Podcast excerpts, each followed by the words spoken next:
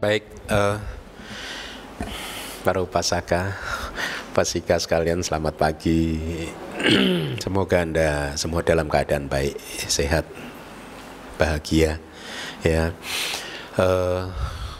sungguh berbahagia sekali kita bisa kembali berkumpul untuk belajar mendengarkan Dhamma, ya, karena Dhamma itu adalah hukum alam yang bekerja di dalam kehidupan Anda, kehidupan kita semua. Ya, kalau Anda ingin meningkatkan kualitas kehidupan Anda, mencapai satu kehidupan dengan kualitas yang bagus, maka Anda harus paham hukum apa saja yang bekerja di dalam kehidupan Anda, apa saja yang bisa membuat Anda bahagia atau bahkan yang sebaliknya membuat Anda menderita. Karena di dalam Buddhisme kita tidak setuju dengan adanya satu makhluk apapun yang bisa menentukan kehidupan kita. Ya, dalam Buddhisme mengajarkan kepada kita bahwa kita masing-masing adalah pencipta dari kehidupan kita sendiri. Oleh karena itu, sudah seyogyanya kita harus menjadi seorang pencipta kehidupan buat kita sendiri yang sebaik-baiknya. Mereka yang menderita di dalam kehidupan ini adalah mereka yang tidak memahami hukum yang bekerja di dalam kehidupan ini. Mereka bukan pencipta dari kehidupan mereka yang baik. Kenapa bisa seperti itu? Semata-mata karena mereka tidak mempunyai pengetahuan yang cukup. Bagaimana untuk menjalani kehidupan ini dengan baik, sehingga akhirnya bisa memunculkan sebab-sebab timbulnya atau tercapainya kebahagiaan, atau sebaliknya menghindari sebab-sebab yang bisa memunculkan kesulitan, penderitaan di dalam kehidupan ini. Ya. Jadi kalau Anda memahami hukum yang bekerja di dalam kehidupan ini, ya, maka sudah sewajarnya kalau kualitas kehidupan Anda akan semakin meningkat. Dan salah satu hukum yang bekerja di dalam kehidupan ini, dan boleh dikatakan yang terpenting, adalah apa yang akan kita bahas mulai minggu hari ini, yaitu hukum kamma. Minggu hari ini kelas pertama tentang seri tentang hukum kamma. Semoga minggu-minggu depan kita bisa masuk ke materi dengan lebih dalam lagi. Ya, minggu ini kita akan sampaikan selayang pandang tentang hukum kamma. Ya, mari kita lihat, kita renungkan bersama-sama. Ya. Materi ini mungkin sudah pernah saya sampaikan di masa lalu, tetapi tentu akan saya sampaikan ulang dengan sudut pandang yang sedikit berbeda. Pasti ada hal-hal baru yang bisa Anda temui. Perbedaan ada di mana-mana. Pernahkah kita merenungkan kenapa kita masing-masing ini berbeda? Ya, tidak hanya kelahiran kita berbeda, wajah kita berbeda, ya. Perilaku kita berbeda, cara menyelesaikan masalah kita berbeda, cara berpikir kita berbeda, semuanya berbeda. Bahkan pada saat mungkin 300 orang katakanlah yang ada di ruangan ini diperlihatkan satu masalah yang sama, bisa jadi akan terdapat 300 persepsi yang berbeda, 300 cara pandang yang berbeda, kesimpulan yang berbeda. Kenapa perbedaan ini bisa terjadi? Ya, dan tidak hanya perbedaan itu di alam manusia. Perbedaan itu juga ada di alam binatang. Di semua makhluk yang ada di alam semesta ini, menurut Buddhisme, semuanya berbeda-beda. Ya. Tidak hanya apa yang kita dapatkan dari kelahiran ini yang berbeda, ya, tetapi pengalaman hidup kita sehari-hari juga berbeda. Kenapa ada seseorang yang meskipun saat ini berada di ruangan yang sama mendengarkan ceramah saya, ada seseorang yang memandang ke arah saya dengan memikirkan kata-kata saya, ada juga seseorang yang memandang ke arah saya tetapi pikirannya berbeda. Mungkin pikirannya ke rumah dan lain sebagainya. Atau mungkin malah sebagian yang lain tidak memandang ke arah saya. Kenapa? Pada saat ada satu kejadian yang sama, reaksi kita bisa berbeda-beda. Ya. Bahkan seseorang yang dikatakan sebagai kembar saja, yang secara medis mungkin dikatakan sama persis, kalau kita teliti, ya, pasti ada saja perbedaannya. Secara fisik Pasti ada saja perbedaannya, 1%, 2%, pasti mereka berbeda. Atau kalaupun dianggap kedua orang yang kembar ini mempunyai fisik jasmani yang 100% sama, tetapi kita bisa pastikan bahwa nasib mereka berbeda. Kebijaksanaan mereka berbeda, kesabaran mereka berbeda, kewelasasihan mereka berbeda, emosi mereka berbeda. Kenapa terjadi perbedaan-perbedaan seperti ini?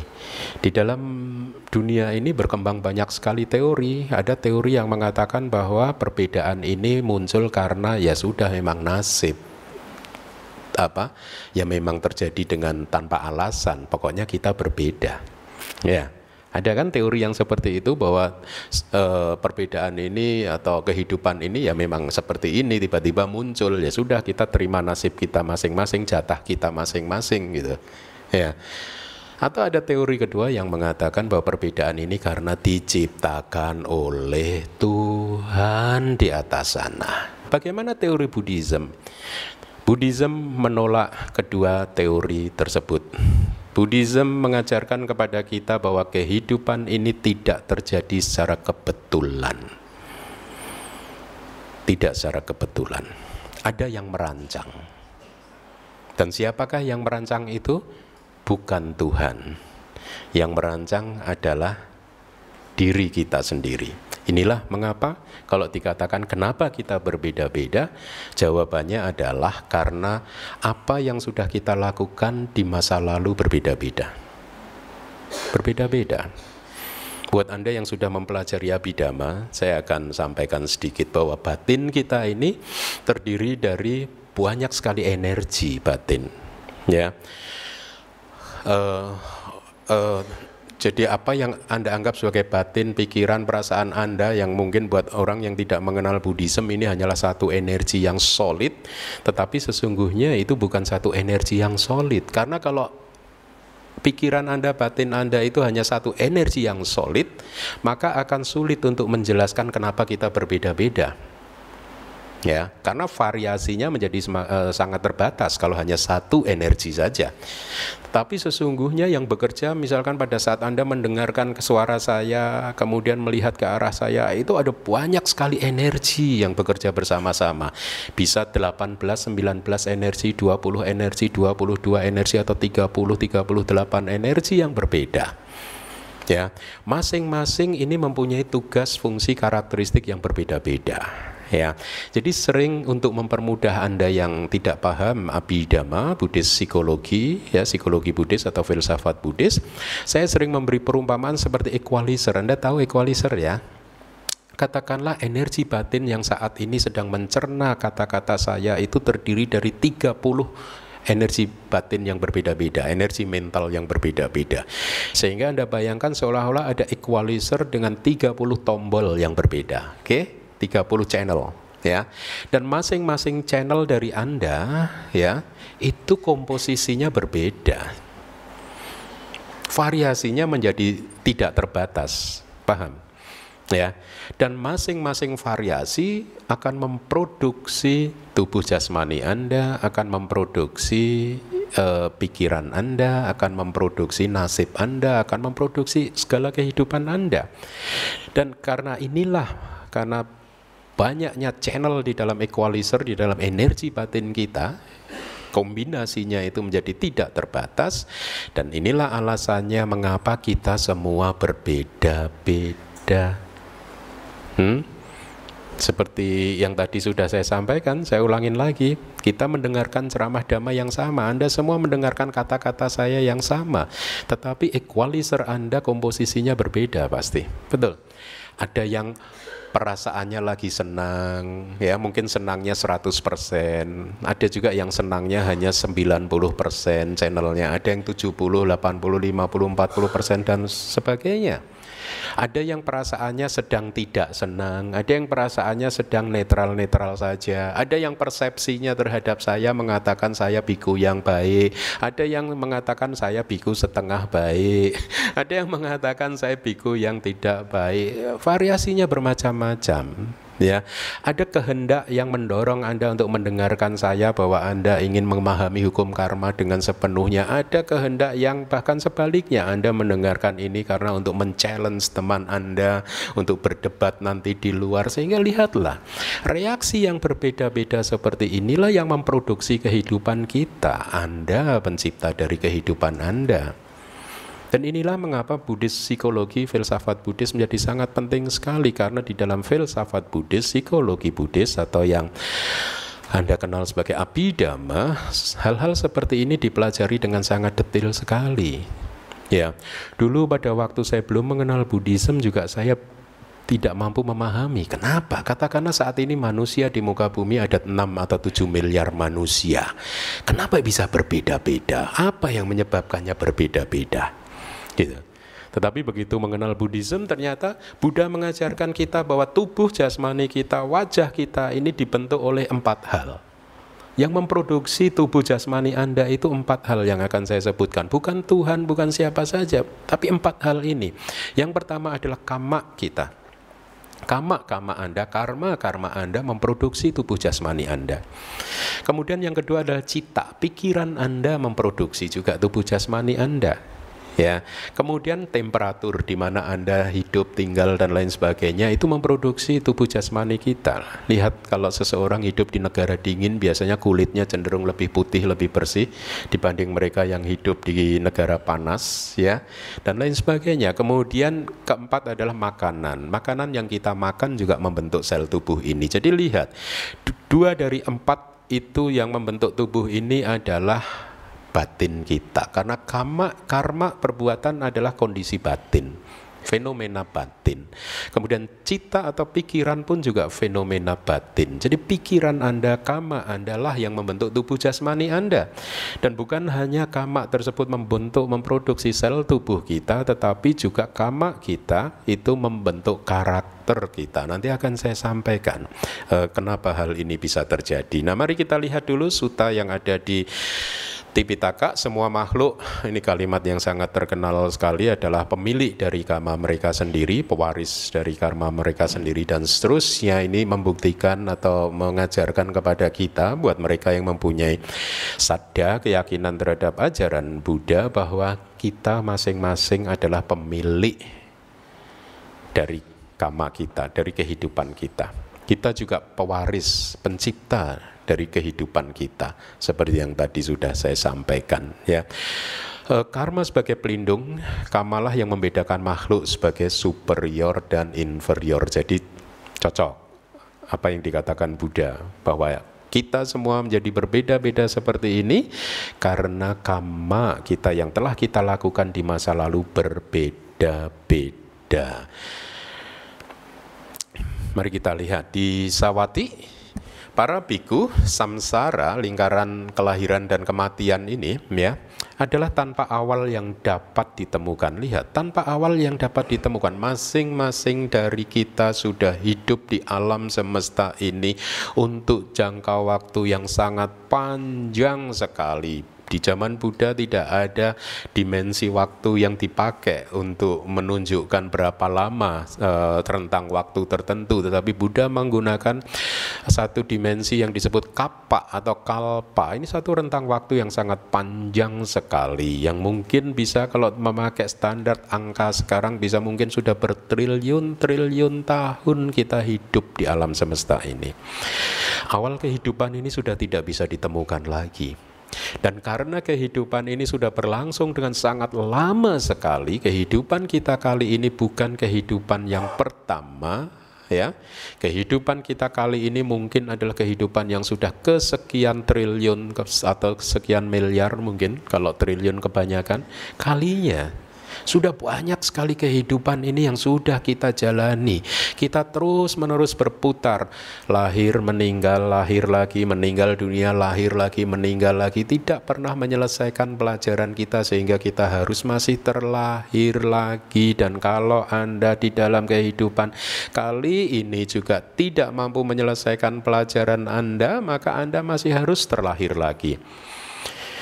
Bukan hanya mungkin Anda tidak hanya semata-mata terlahir lagi, tetapi perbuatan kamma Anda malah akan memperpanjang kehidupan, menambah jumlah kelahiran dan kematian, menambah jumlah kelahiran kematian.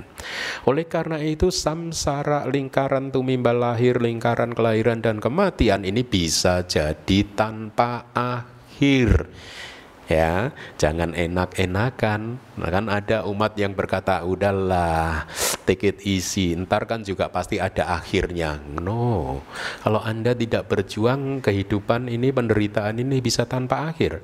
Anda akan terus terlahir lagi, karena di dalam Buddhisme tidak ada yang disebut, tadi malam ada yang menanyakan kepada saya, kiamat, seperti yang kebanyakan orang pahami. Tidak ada kiamat di dalam Buddhisme. Kiamat dalam arti akhir dari segala kehidupan, tidak ada. Kehidupan akan berputar-putar.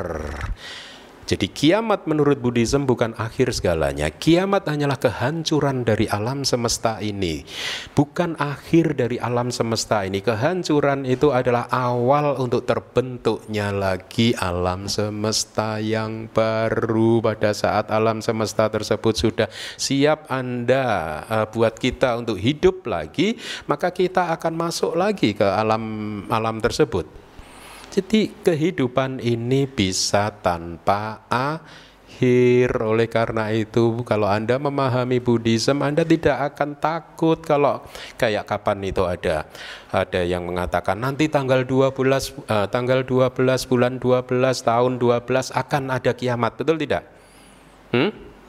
Ternyata sudah berapa kali statement seperti itu yang gagal.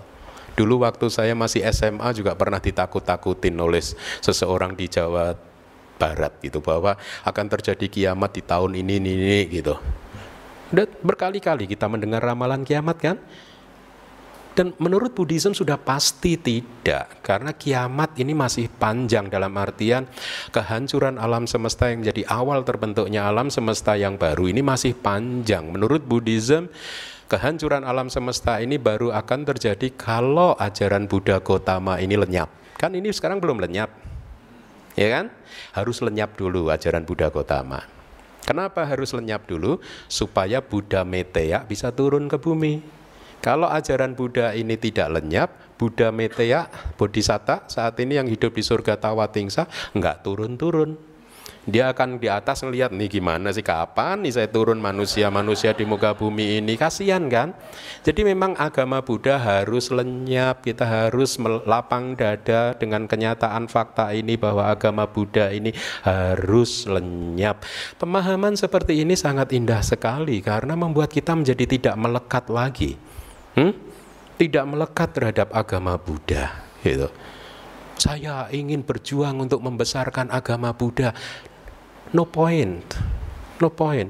Kita berjuang bukan untuk membesarkan agama Buddha. Kita berjuang untuk membesarkan hati kita, sehingga hati ini penuh dengan cinta kasih, penuh dengan kewelas asihan, penuh dengan kebijaksanaan, penuh dengan kesabaran. Inilah perjuangan kita ya. Jadi Buddha Maitreya, setelah Buddha Maitreya turun mengajarkan Dhamma, dan setelah itu juga harus hilang lagi.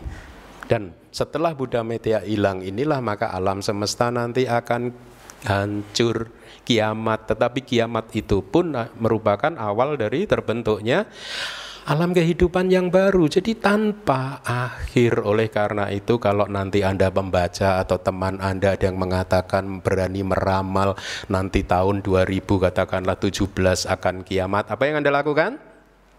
Ajak taruhan.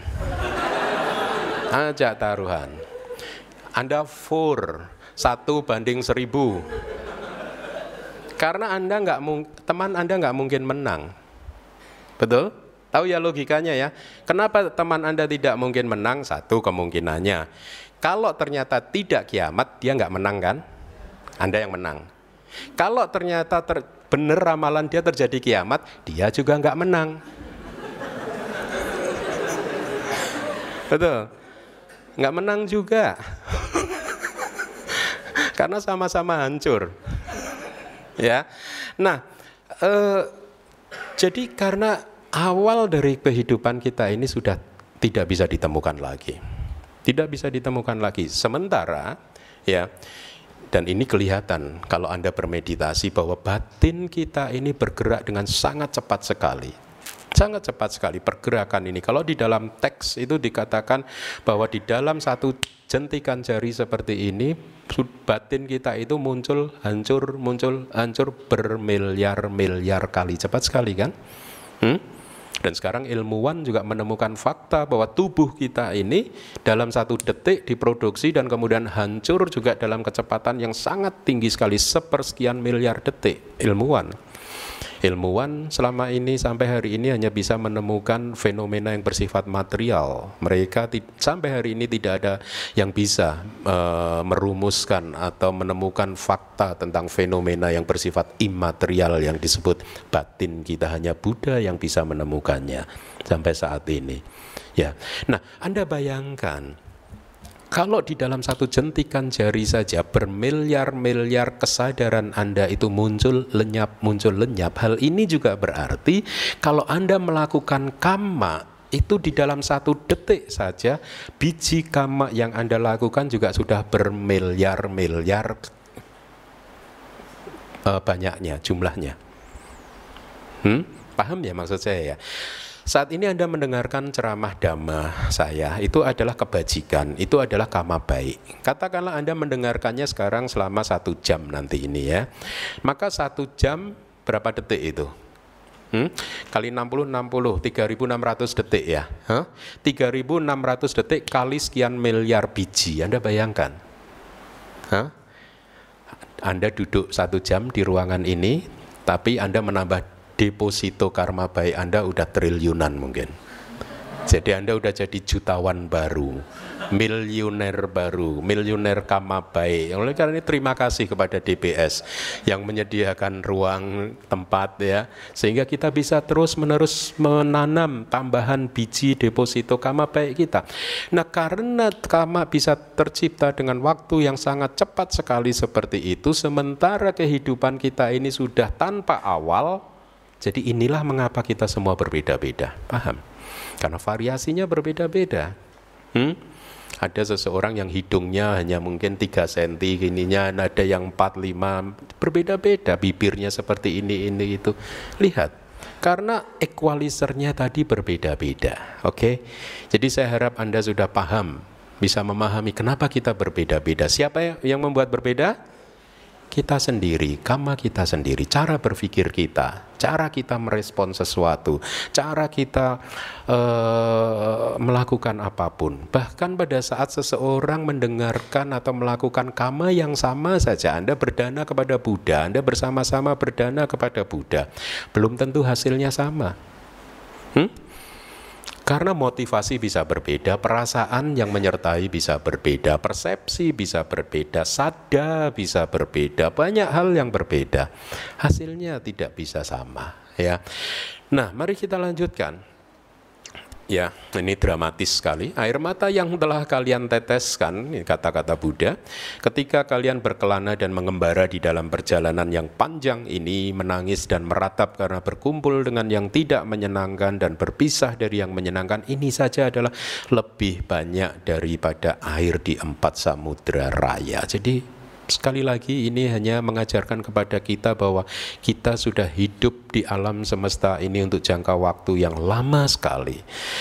Para biku, kata Buddha, aku tidak melihat kelompok makhluk hidup lain yang begitu beragam seperti kelompok makhluk di alam binatang. Ya, binatang itu spesiesnya itu mungkin tidak terhitung jumlahnya, banyak sekali.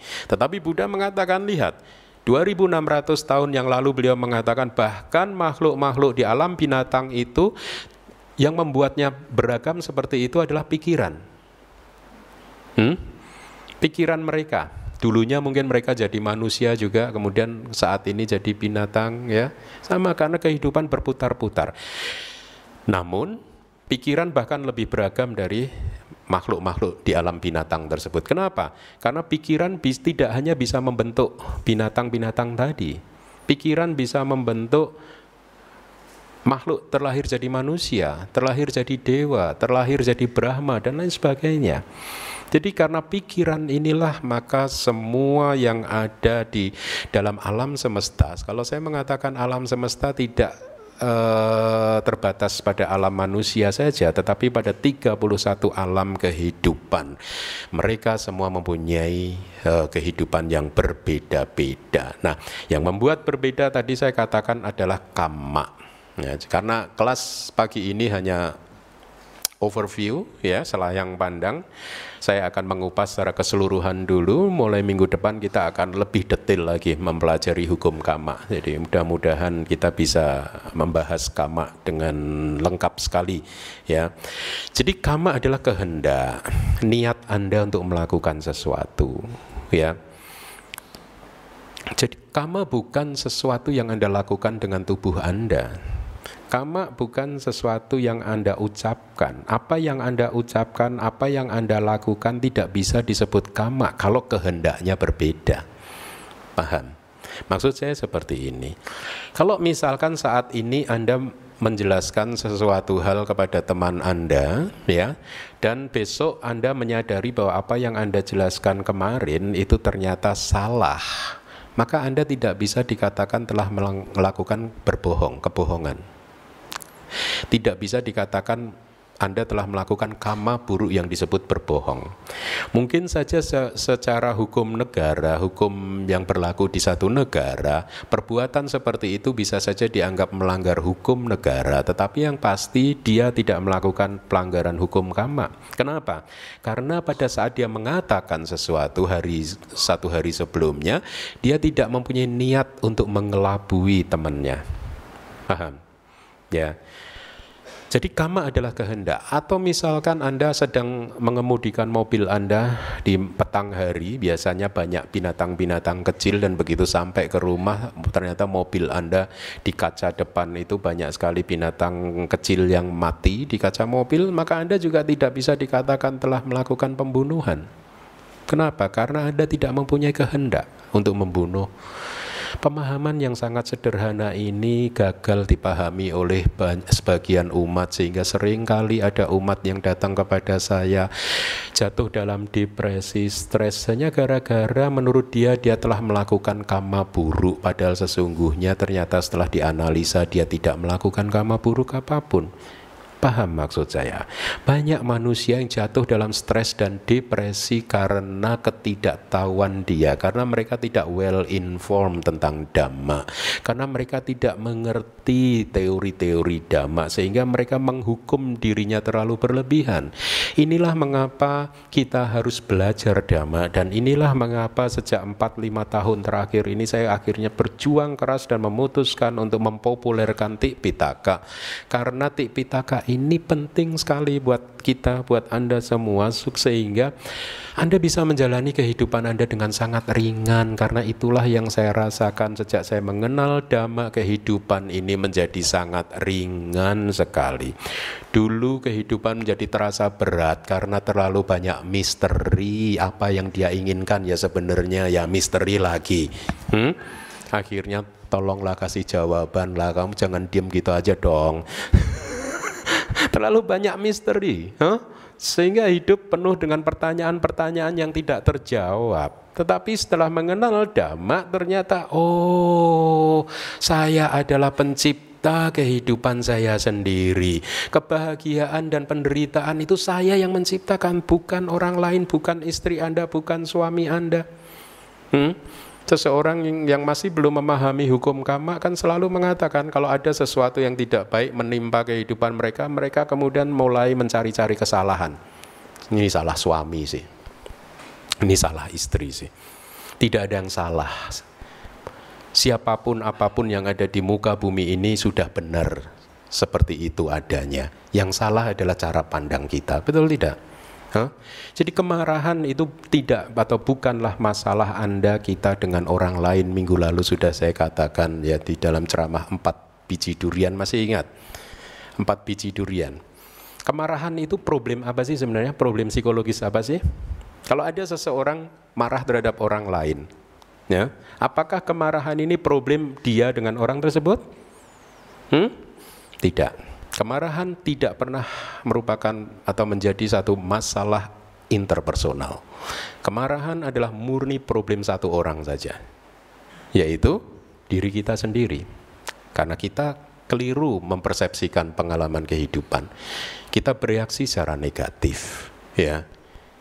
Karena kebiasaan-kebiasaan kita yang suka marah-marah. Jadi kembali lagi, kamma adalah kehendak. Ini yang menjadi tolok ukur untuk menilai kualitas moral dari ucapan kita dan perbuatan kita.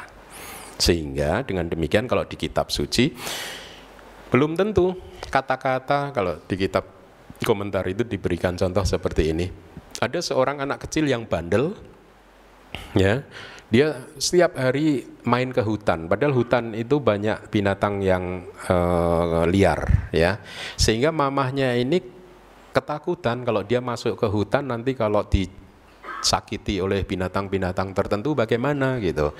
Nah demi udah diberitahu kamu jangan main ke hutan, tetapi anaknya itu tetap saja main ke hutan, setiap hari masuk ke hutan.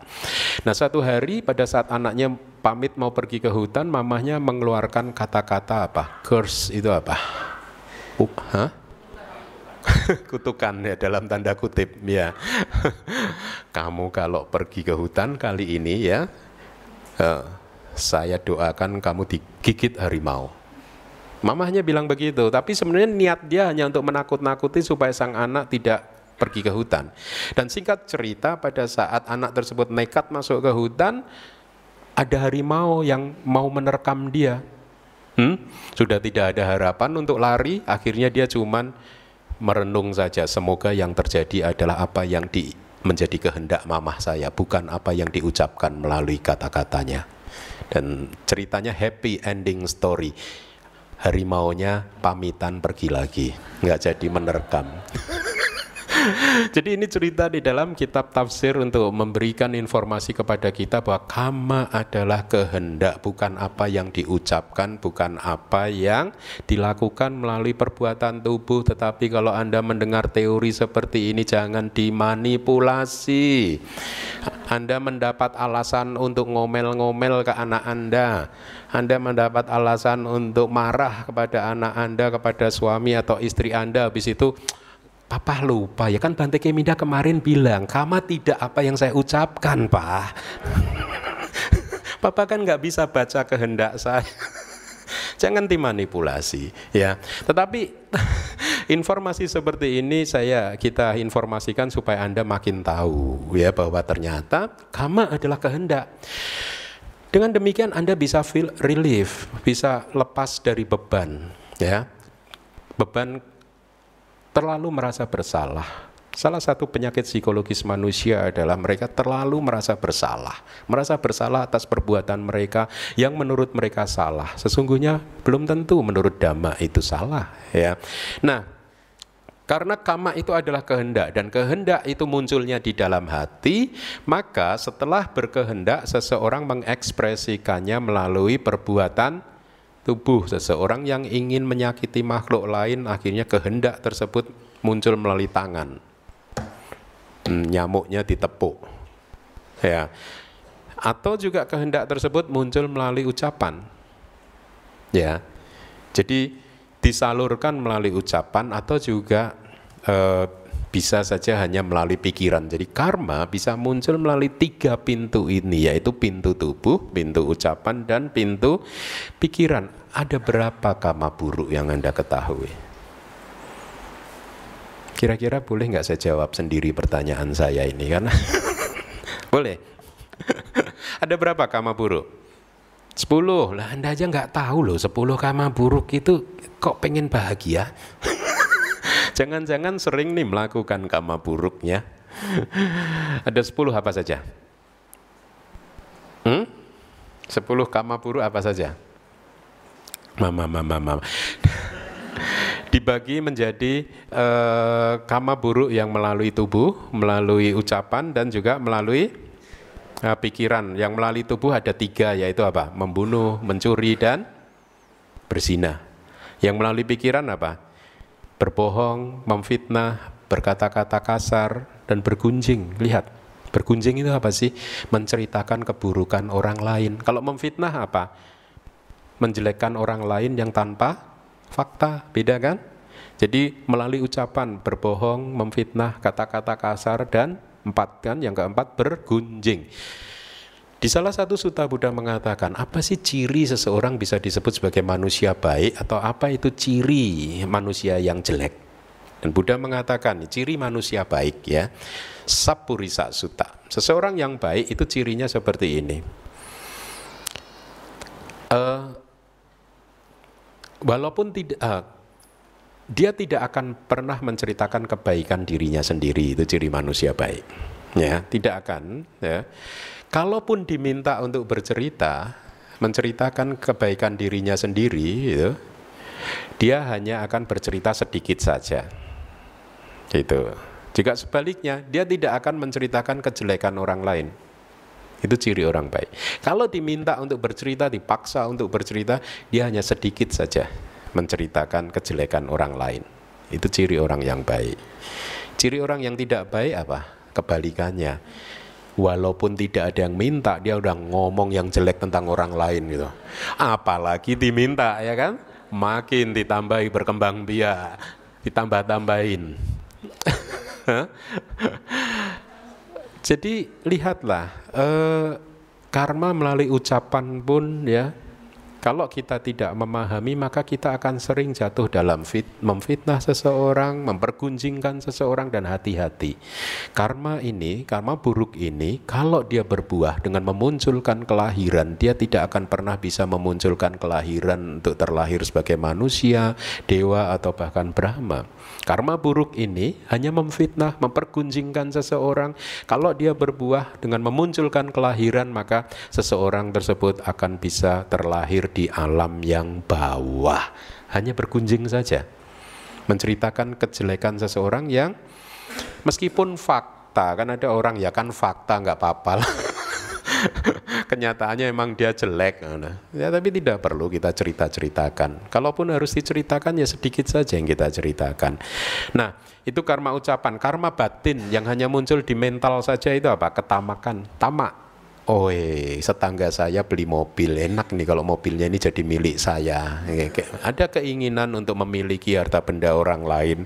Bahkan hanya muncul di batin saja itu sudah merupakan karma buruk. Atau karma mental, karma batin yang kedua apa?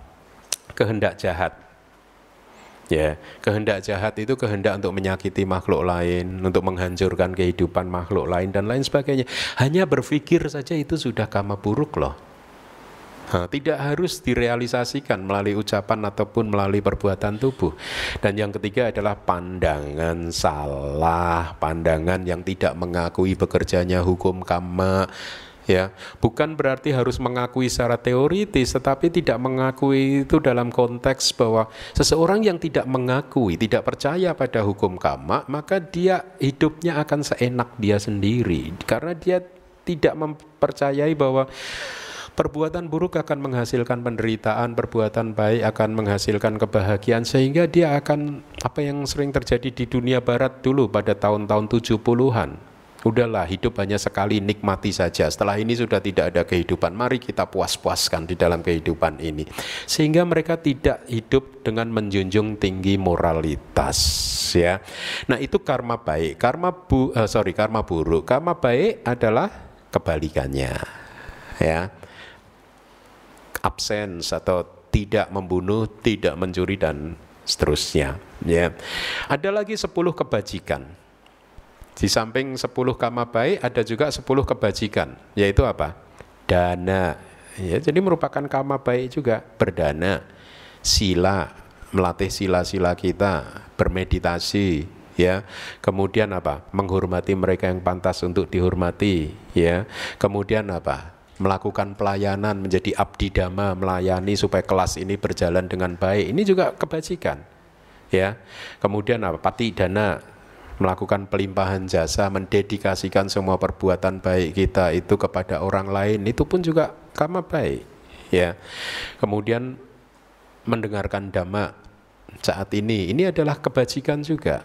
Saya sekarang mengajarkan dhamma, ini juga merupakan kebajikan. Dan yang terakhir adalah meluruskan pandangan. Apa itu meluruskan pandangan? Kalau selama ini saya masih sering komplain, menyalahkan orang lain, menyalahkan kehidupan, berarti kan ini pandangannya masih bengkok kan? Kenapa bengkok? Karena dia masih menyalahkan wujud di luar dirinya atas penderitaan, kesalahan, kesusahan, kesulitan yang dia alami. Karena hukum kamma mengajarkan kepada kita bahwa apapun yang kita alami itu karena buah dari perbuatan kita sendiri. Jadi Anda pantas untuk menerima apa yang sudah Anda terima tersebut. Kalau Anda tidak pantas, Anda tidak bakal menerimanya. Sangat sederhana teorinya. Bahwa Anda sudah menerimanya berarti memang Anda sudah itu manusia yang paling pantas untuk menerimanya, ya. Baik itu hal buruk maupun hal baik. Ya, jadi meluruskan pandangan, ya. Dulu kita sering komplain, sekarang jadi sedikit komplainnya. Jadi pandangannya sudah mulai lurus kan? Yang bengkok-bengkok sudah mulai diluruskan. Dulu sering marah-marah, kenapa? Karena kemarahan itu kan menolak bekerjanya hukum kamma juga, betul? Anda marah terhadap seseorang, lihat, Anda mulai menempatkan kesalahan pada orang tersebut. Bukankah ini menolak bekerjanya hukum kamma? Kalau Anda paham bahwa kesulitan ini terjadi karena karma buruk saya berbuah, maka sudah tidak ada kesempatan dan tidak ada niat lagi untuk memarahi orang lain. Betul tidak? Jadi apapun yang muncul melalui panca indera Anda, apa yang Anda lihat, apa yang Anda dengar, apa yang masuk ke dalam panca indera Anda yang lain, itu adalah buah kamma Anda. Sehingga sudah tidak ada ruang lagi buat membalas dendam, tidak ada ruang lagi buat marah-marah, tidak ada ruang lagi buat komplain ini, komplain itu, mengeluhkan itu, dan lain sebagainya. Dengan demikian, dengan melatih supaya batin kita ini bisa menerima apapun yang terjadi di saat ini, maka kehidupan menjadi semakin tenang dan damai. Nah, mari kita lanjutkan. Kalau tadi dikatakan bahwa kamma adalah motivasi kita untuk berbuat, nah hukum kamma mengajarkan bahwa segala perbuatan yang disertai oleh kehendak itu mempunyai potensi untuk memunculkan efek. Potensi saja. Hanya mempunyai kekuatan untuk memunculkan efek. Tetapi tidak harus berbuah, tidak harus memunculkan efek. Potensinya ada. Seperti biji mangga atau seperti pohon mangga, dia berpotensi untuk menghasilkan buah mangga, tetapi tidak harus pohon mangga tersebut berbuah. Ya.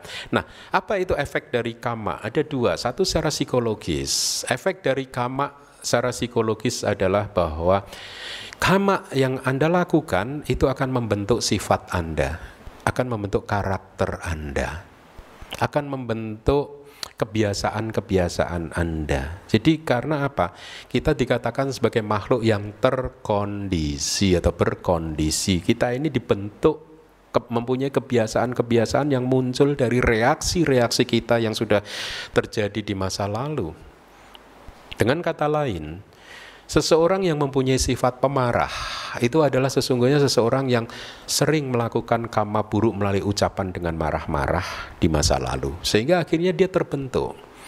Sekali saja kamma itu tercipta, ya, dia mempunyai potensi untuk terulang lagi dengan sendirinya. Ini yang kita harus hati-hati. Sekali saja sudah muncul, kamma sejenis ini akan mempunyai kemungkinan untuk muncul kembali. Dan semakin sering dilakukan, dia akan semakin menguat. Tidak hanya menguat intensitasnya, kemarahannya menjadi semakin meledak-ledak, tetapi juga meningkat frekuensinya. Kalau seseorang yang tadinya nggak pernah marah, ya, selama hidup, tapi tiba-tiba di dalam hidup dia marah untuk sekali saja, ya, apa yang terjadi? Kemarahan yang sekali ini akan mendorong munculnya kemarahan yang kedua kali, ketiga kali, keempat kali.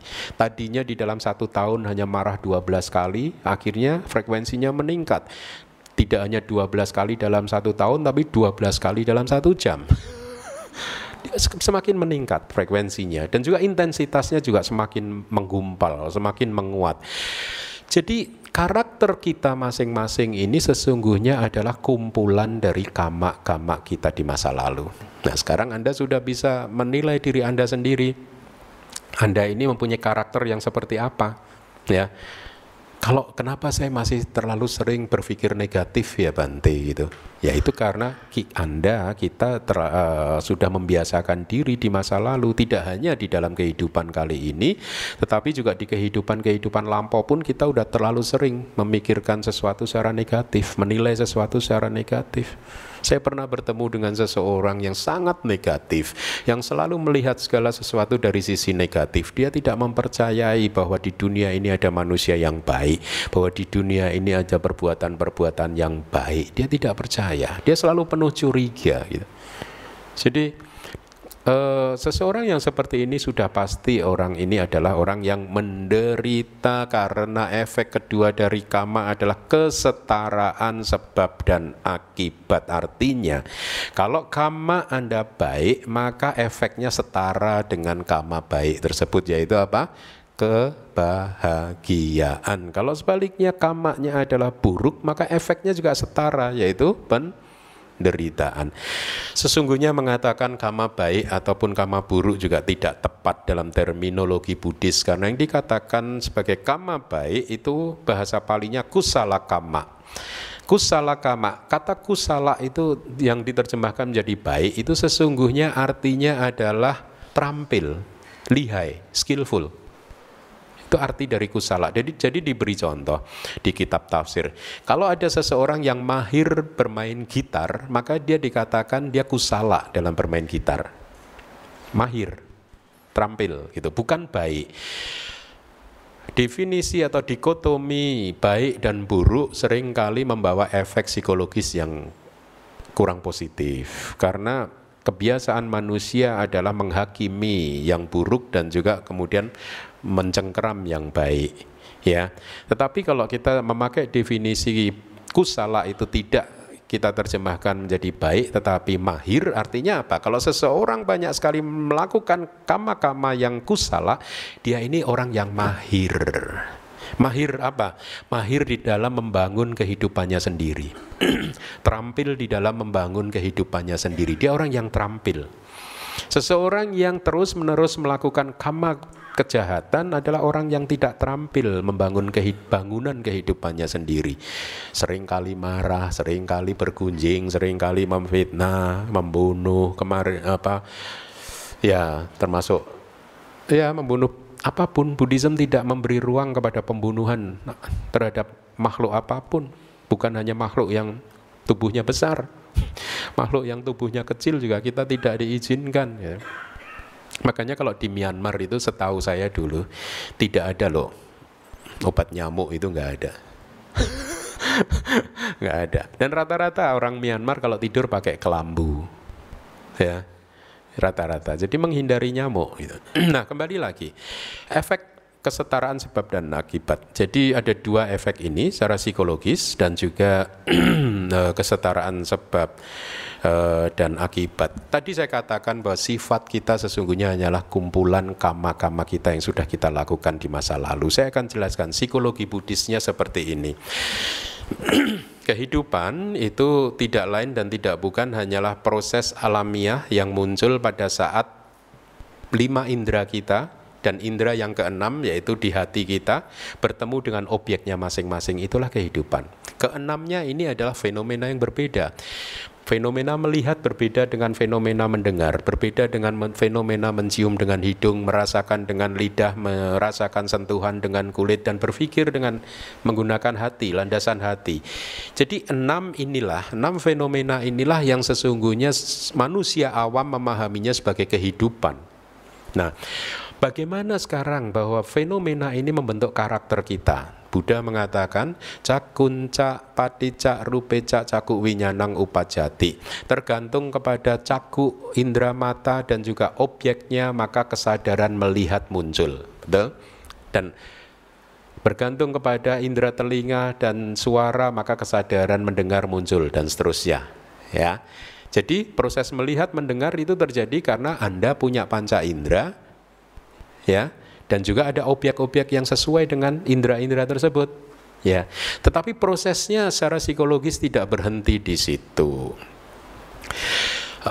Tinang sanggati paso. Pertemuan dari ketiga halnya ini, ketiga hal tadi, indera, panca indera Anda, objeknya dan kesadaran yang terkait, itu disebut kontak.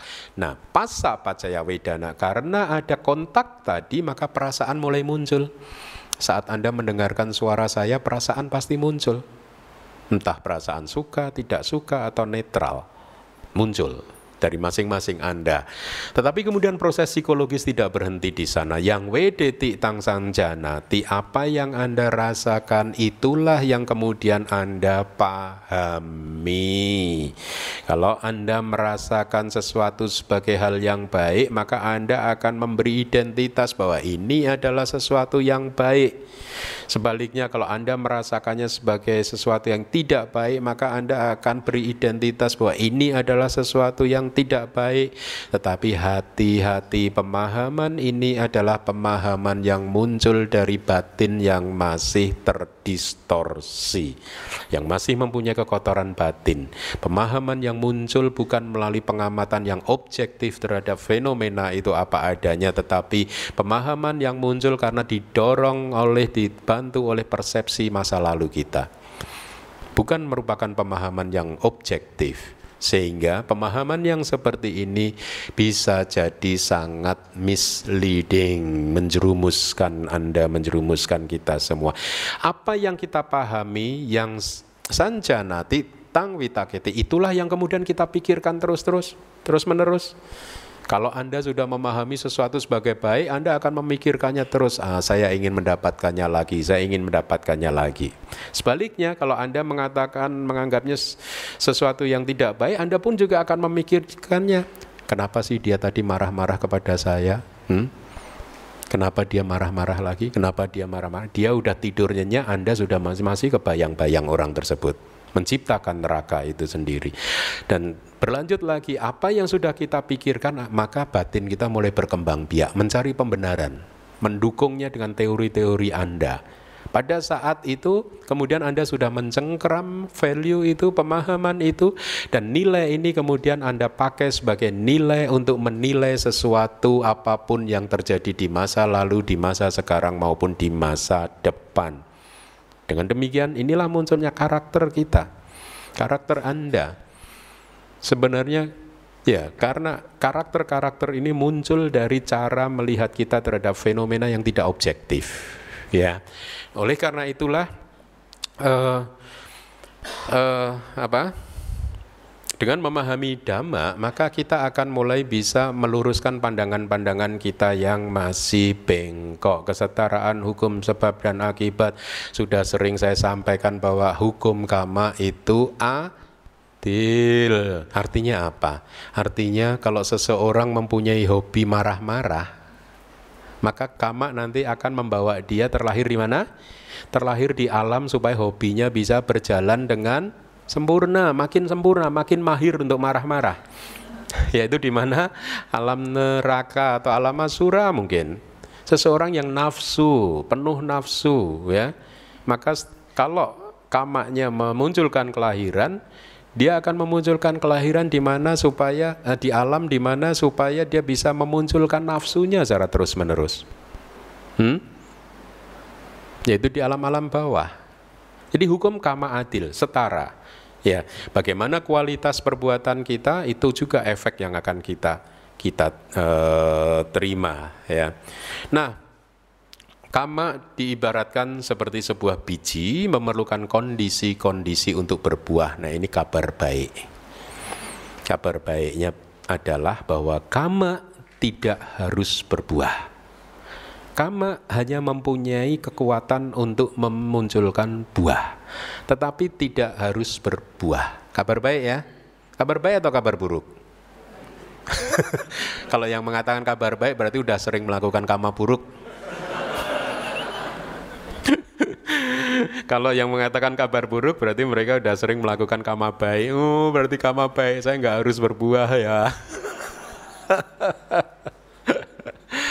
Tapi Anda semua menjawab kabar buruk, kabar baik. Nah, teorinya seperti itu. Biji kamma yang sudah Anda tanam tidak harus berbuah, dia hanya mempunyai potensi untuk berbuah. Biji mangga yang Anda tanam, dia punya potensi untuk berbuah, tetapi dia tidak harus berbuah.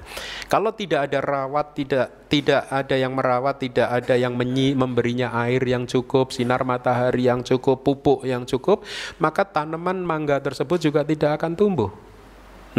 Bahkan bisa mati di tengah jalan. Ya, kamma pun juga bisa mati di tengah jalan. Ya, dia bisa mati begitu saja sehingga tidak akan pernah bisa memunculkan buah. Contoh, seseorang yang mencapai tingkat kesucian sotapanna, pengarung arus, ya, maka banyak sekali kamma buruknya yang mempunyai potensi untuk membuat dia terlahir di 4 alam bawah musnah. Inilah mengapa seorang sotapanna sudah tidak bisa lagi terlahir di alam bawah. Seringkali dikatakan bahwa pintu untuk terlahir di 4 alam yang penuh penderitaan tertutup buat seorang sotapanna. Kenapa? Karena semua karma yang memungkinkan dia terlahir di alam tersebut musnah. Ya, lenyap. Tidak bisa berbuah lagi. Dan banyak sekali di dalam kehidupan kita ini sesungguhnya kamma kita, deposito kamma kita dari perbuatan masa lalu yang juga tidak mendapat kesempatan untuk berbuah. Kenapa? Salah satunya, di samping ada masa expirednya, sudah melewati masa expired, kemungkinan yang kedua adalah karena kita tidak merawatnya. Ya. Nah, bagaimana merawat kamma baik dan kamma buruk? Tunggu tanggal mainnya. Nanti akan saya sampaikan minggu depan atau minggu depannya lagi. Untuk saat ini cukup dipahami bahwa perbuatan Anda tidak harus berbuah. Kalau Anda tidak merawatnya, maka perbuatan tersebut, kamma tersebut tidak berbuah. Ya. Kamma bisa memberikan hasil di beberapa waktu yang berbeda. Inilah mengapa seringkali orang berpikir, loh kasihan ya padahal dia orang baik, tapi kenapa hidupnya menderita? Seumur hidup sejak saya kenal dia 30 tahun ini, dia orang baik loh, tapi kok hidupnya susah ya? Kenapa? Karena kamma tersebut belum berbuah, atau karena kamma tersebut tidak dirawat kamma baiknya sehingga tidak berbuah. Paham maksud saya? Kenapa dia menderita itu? Ya karena ada kamma buruk yang dilakukan mungkin di kehidupan yang lampau, saat ini sedang berbuah satu persatu. Jadi kamma itu melampaui banyak kehidupan. Bisa jadi apa yang Anda sedang nikmati hari ini adalah buah dari apa yang Anda lakukan 1000 tahun yang lalu, 2000 tahun yang lalu, 10.000 tahun yang lalu. Ya. Dan dengan demikian pengertian yang sama juga harus dipahami bahwa apa yang Anda lakukan saat ini bisa saja berbuah 10.000 tahun ke depan. Dan ada kamma-kamma tertentu yang bisa dinikmati terus di setiap kehidupan. Kayak orang panen gitu. Anda melakukan kamma baik satu gitu, jadi panen dia. Apa? Di dalam kehidupan ini berbuah.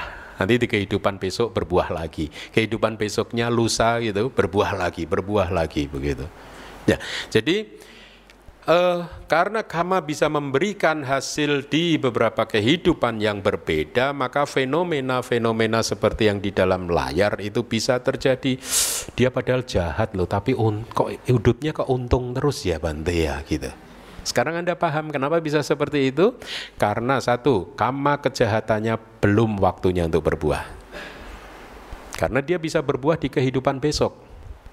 Artinya kehidupan setelah ini, atau kehidupan lusa, ya setelah kehidupan yang setelah ini, gitu. Ya, nah,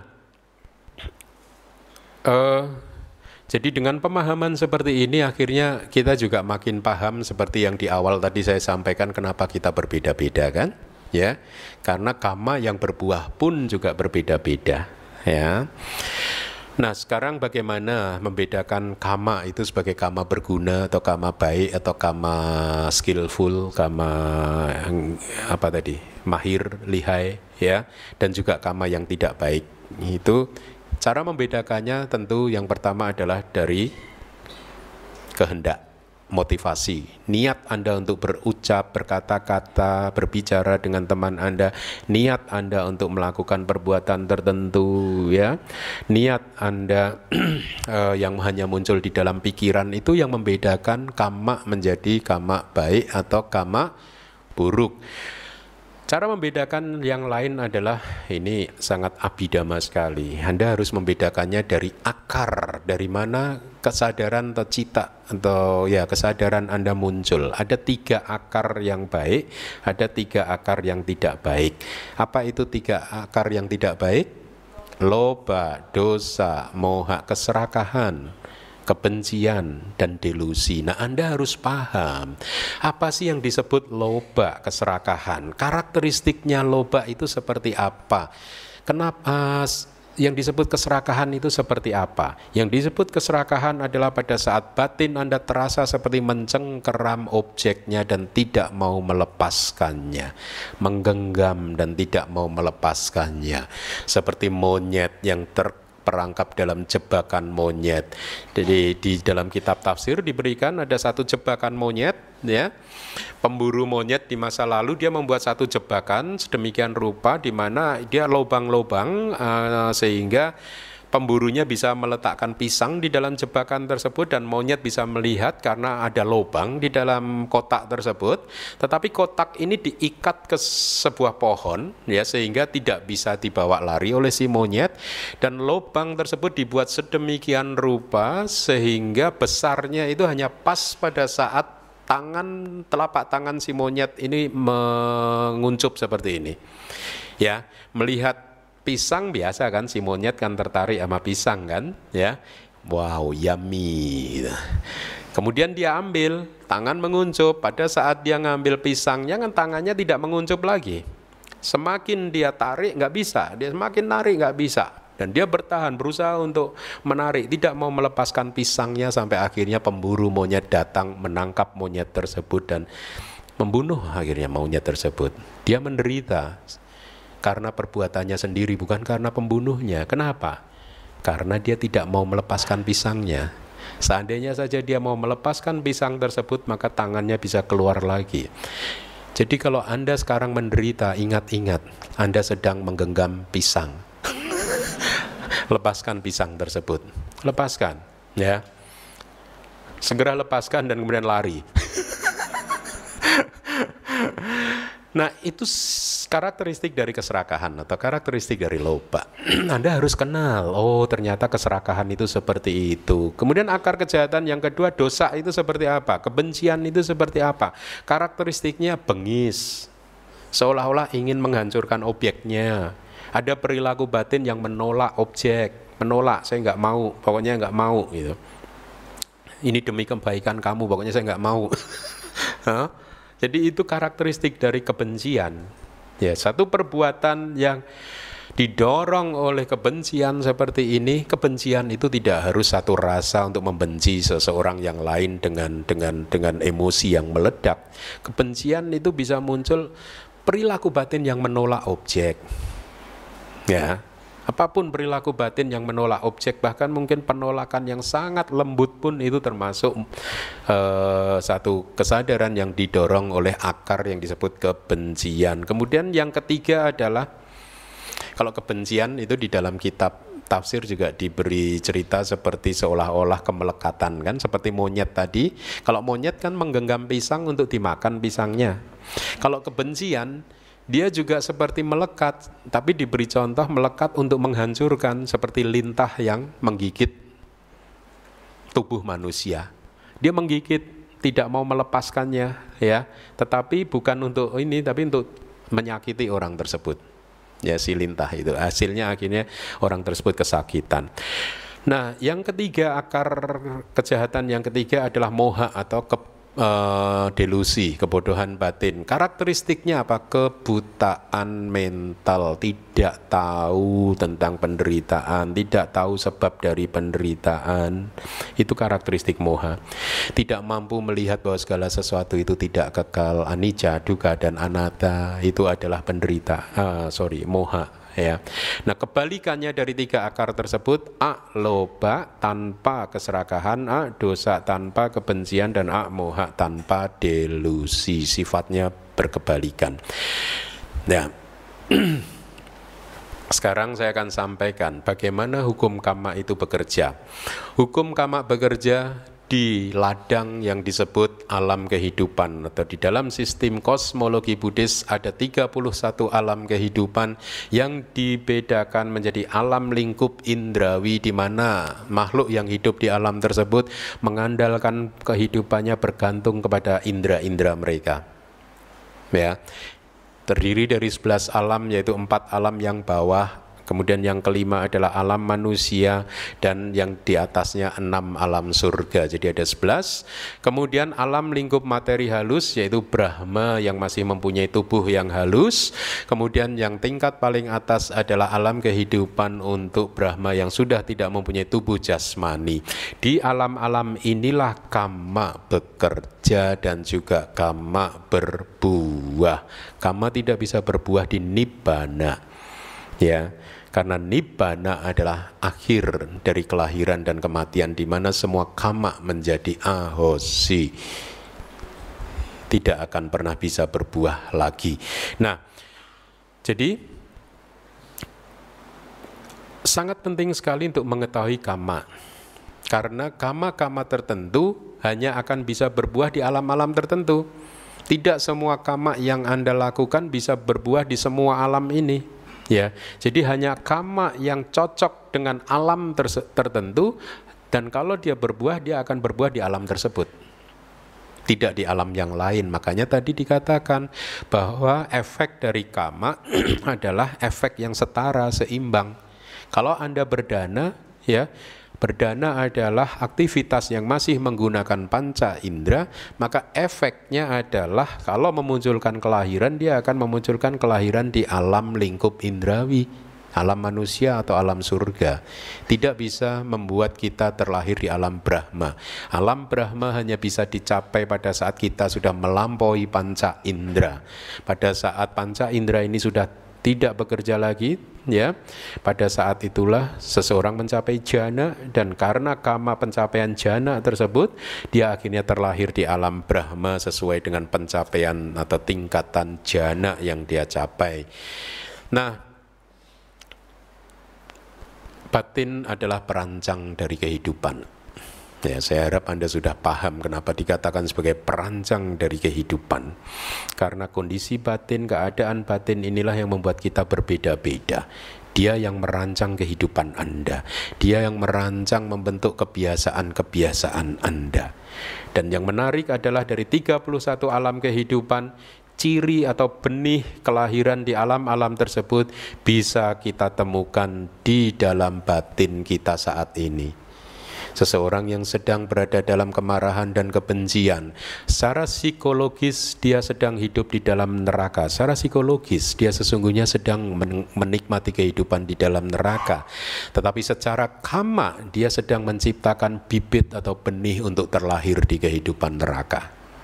Kehidupan di neraka. Seseorang yang masih penuh nafsu, ya, mengumbar nafsu ke sana, mengumbar nafsu ke sini, secara psikologis dia sedang menderita seolah-olah hidup di alam binatang. Tetapi secara kamma, potensi kamma, nafsu-nafsu tersebut akan bisa memunculkan kelahiran di alam binatang. Seseorang yang haus kekuasaan, haus posisi, secara psikologis dia hidup di alam asura. Tapi secara kamma dia juga menciptakan benih untuk terlahir di alam asura. Seseorang yang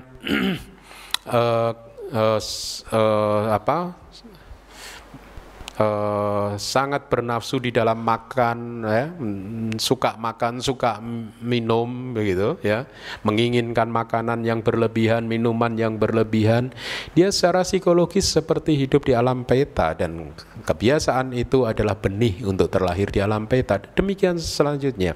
Seseorang yang penuh cinta kasih, dia secara psikologis hidup di alam surga. Seseorang yang penuh kewelas asihan, kesabaran, memaafkan, dan semua kualitas batin yang positif, maka secara psikologis dia hidup di alam manusia atau alam surga. Tetapi secara kamma, cinta kasih, kewelasasian dan lain sebagainya itu adalah benih buat mereka untuk terlahir di alam surga. Mereka yang sudah mencapai jana, mereka seolah-olah secara psikologis serasa hidup di alam Brahma.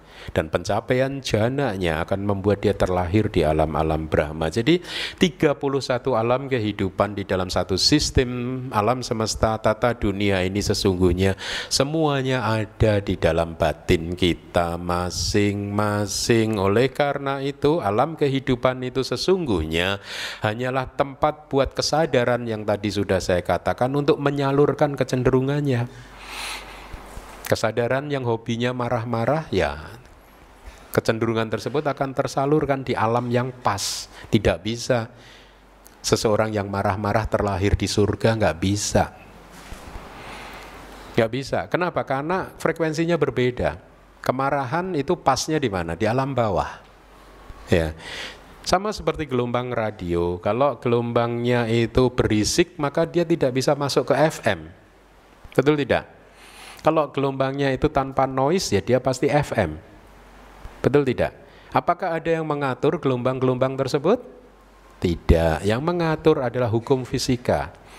Sama, hukum kamma juga mengatur kehidupan. Mereka yang penuh dengan kekotoran batin sudah bisa dipastikan tidak bisa terlahir di alam yang atas. Ya, ya. Baik. Kemudian alam kehidupan adalah manifestasi yang tampak dari energi yang bekerja di kesadaran. Artinya begini, kalau Anda hidup di satu negara yang negaranya bersih, maka itu adalah pantulan atau cerminan dari energi batin warga negara yang hidup di dalam negara tersebut. Mungkin energinya masih berantakan gitu ya, tetapi karena dibantu oleh hukum negara yang kuat dan lain sebagainya akhirnya membentuk karakter dia. Betul tidak? Seperti negara kita ini kotor, sampah di mana-mana. Ini membuktikan bahwa di batin kita masih banyak sampah. Ya. Nah, Anda yang sudah sering traveling ke negara-negara yang bersih, lihatlah. Warga negara yang hidup di negara tersebut juga menjunjung tinggi kebersihan. Betul tidak? Jadi inilah yang dikatakan bahwa alam kehidupan dimanapun itu berada sesungguhnya hanyalah manifestasi yang tampak dari energi yang bekerja di kesadaran. Tapi lebih kepada energi batin yang membentuk alam kehidupan itu. Ya. Jadi itulah hukum kamma. Jadi kabar menarik lainnya adalah kita bukanlah makhluk tanpa harapan yang dipenjara oleh perbuatan-perbuatan kita di masa lalu. Oleh karena itu kalau Anda sudah merasa banyak sekali melakukan perbuatan yang tidak baik, jangan membuat diri Anda sendiri stres dan depresi. Enggak masalah. Di masa lalu sudah melakukan karma baik, ya sudah, maafkan diri Anda sendiri. Yang penting apa? Jangan dirawat. Kalau karma buruk tersebut Anda tidak merawatnya, maka karma buruk tersebut tidak berbuah. Cara merawatnya bagaimana? Ya dengan kapok. Udahlah, mulai hari ini saya nggak mau melakukan kejahatan lagi. Ya, itu salah satu cara untuk merawatnya. Jadi kita makhluk yang setiap detik bisa merubah kehidupan kita. Setiap detik kita bisa merubah kehidupan kita. Oleh karena itu tanggung jawab ada di tangan kita. Jadilah seorang pencipta kehidupan yang baik. Jadilah seorang arsitek kehidupan yang baik. Ya, karena yang disebut kamma sesungguhnya, yang disebut kehendak sesungguhnya adalah sesuatu yang muncul di saat ini, sekarang. Inilah kamma. Sesuatu yang muncul di masa lalu, dia sudah menjadi kamma masa lalu. Yang hanya mempunyai potensi untuk berbuah, tetapi tidak harus berbuah. Tapi yang lebih penting adalah kehendak Anda saat ini. Bagaimana Anda memperlakukan kehidupan Anda di saat ini. Itulah yang lebih penting. Bagaimana Anda meramu, meracik kehidupan, membentuk kehidupan Anda di setiap detiknya. Itulah yang lebih penting, karena sesungguhnya pada saat kamma buruk itu sedang berbuah, sesungguhnya tidak ada penderitaan yang cukup berarti pada saat kamma buruk itu berbuah. Kalau Anda mampu menerima buah kamma buruk tersebut apa adanya, tidak akan ada penderitaan. Yang membuat seseorang menderita adalah karena dia tidak mau menerima buah karma buruknya. Paham? Dengan mengembangkan sikap batin yang bisa menerima apapun karma buruk yang sedang berbuah tersebut, maka karma buruk itu efeknya akan menjadi minimal, tidak akan memunculkan penderitaan yang berkepanjangan. Betul tidak? Anda menderita bukan karena karma buruk Anda. Anda menderita karena Anda mengeluhkan karma buruk Anda yang sedang berbuah tadi. Anda menderita karena Anda tidak mau menerima buah dari karma buruk Anda. Anda menderita karena Anda mulai menghindar dari buah karma buruk Anda. Tetapi kalau Anda terima, kita terima, oh iya saat ini. Ya memang Buddha mengatakan bahwa kadang di dalam kehidupan ini kita menerima hal-hal yang tidak kita inginkan. Tidak semua yang kita inginkan itu terpenuhi. Seringkali yang tidak kita inginkan itu malah yang muncul di dalam kehidupan ini. Oh ternyata benar apa yang dikatakan Buddha bahwa menjadi tua itu penuh penderitaan. Sekarang saya menjadi sakit, sering demam, sering ini, sering itu. Kalau kita bisa menerima hal-hal seperti itu, maka penderitaan sakit, panas, demam, dan lain sebagainya bukanlah menjadi penderitaan yang perlu ditakutkan. Penderitaan menjadi berlipat ganda karena reaksi kita. Dan reaksi tersebut sesungguhnya bukan buah kamma. Reaksi tersebut adalah kamma baru yang kita ciptakan. Hati-hati untuk membedakan buah dan juga biji kamma baru. Reaksi-reaksi kita terhadap situasi yang masuk ke dalam kehidupan kita saat ini adalah biji kamma baru.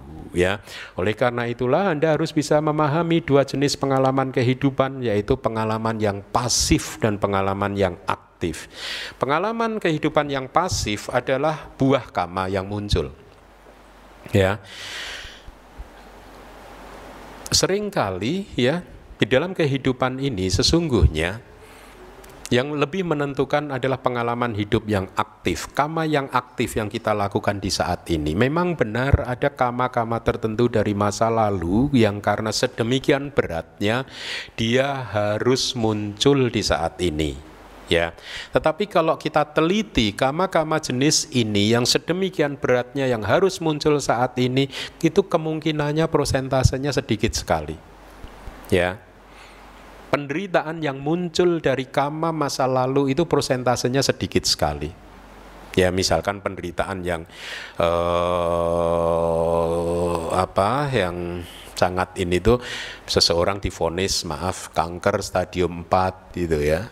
Itu keadaan yang sangat sulit, atau seseorang yang hidupnya tergantung pada alat-alat medis. Kalau alat medis itu dicabut maka kehidupan akan berhenti. Ya, mereka yang mengalami hal seperti ini hanya sedikit sekali. Artinya begini, jadi karma yang memang harus berbuah di dalam kehidupan kali ini itu yang berat-berat itu sesungguhnya sedikit sekali. Dan penderitaan itu biasanya lebih sering muncul karena pengalaman yang aktif tadi. Kita merespon secara negatif terhadap kehidupan ini. Reaksi-reaksi kita terhadap kehidupan yang negatif inilah yang membuat kita menderita. Dan kabar baiknya adalah pada saat karma buruk berbuah kita bisa bereaksi secara positif. Artinya tidak ada hukum matematis bahwa kalau buah karma buruk muncul maka reaksi kita harus negatif. Tidak, hukumnya tidak seperti itu. Ya, karma buruk sedang berbuah, kita tetap bisa bereaksi secara positif, menerima dengan lapang dada, bersabar, tersenyum, mengembangkan cinta kasih, kewelas asihan, dan dengan demikian Anda merubah neraka menjadi surga seperti yang tadi saya katakan. Rubahlah neraka menjadi surga. Maksud dari cerita ini adalah bahwa kalau kita sedang menerima buah karma buruk yang seolah-olah membuat kita menderita, ingat kata-kata saya. Saat tersebut adalah saat yang tepat untuk merubah neraka menjadi surga. Bersikaplah yang positif untuk menerima hal tersebut. Dan dengan demikian Anda tidak melipat gandakan kesulitan, tidak melipat gandakan penderitaan Anda. Nah, tujuan dari latihan Buddhis adalah melampaui kamma, sehingga menghentikan kamma. Cara menghentikannya adalah menjadi seorang arahat. Seseorang yang mencapai tingkat kesucian arahat, sejak hari itu dia sudah tidak lagi melakukan kamma. Perbuatan dia tidak mempunyai efek lagi. Enak ya? Jadi perbuatan arahat tidak mempunyai efek. Makanya pesan saya, kalau Anda ingin melakukan kejahatan, jangan sekarang. Tunggu sampai Anda jadi arahat dulu. Karena kalau sekarang ada efeknya. Ntar aja kalau jadi arahat, oke? Tunggu, sabar. Nanti ada saatnya di mana Anda boleh melakukan kejahatan, yaitu pada saat Anda jadi arahat. Tapi apa bisa arahat melakukan kejahatan?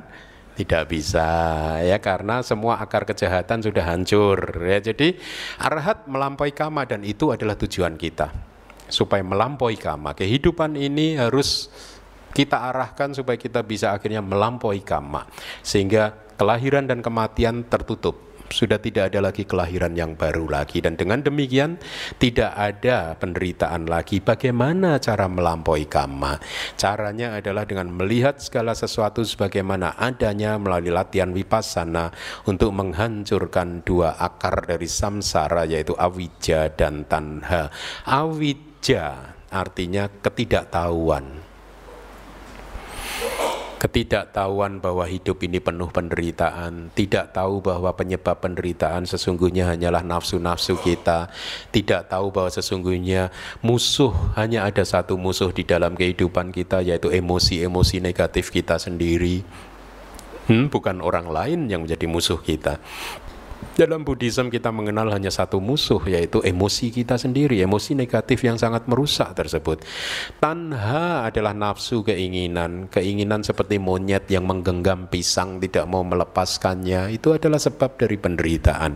Dan realisasi ini hanya bisa dicapai melalui vipassana, ya, yang dibantu oleh kekuatan samadhi Anda. Oleh karena itulah DBS akhir tahun, di setiap tahunnya mengadakan retret, menyediakan lahan untuk Anda untuk berlatih vipassana, untuk berlatih meditasi, supaya Anda bisa melampaui kamma. Oleh karena itu, jangan ketinggalan, segera daftarkan dia pada pabbaja yang diadakan DBS tanggal 22 Desember sampai 2 Januari nanti. Ya, tempat terbatas, gratis. Baik, jadi dengan demikian selesailah kelas kita pada pagi hari ini.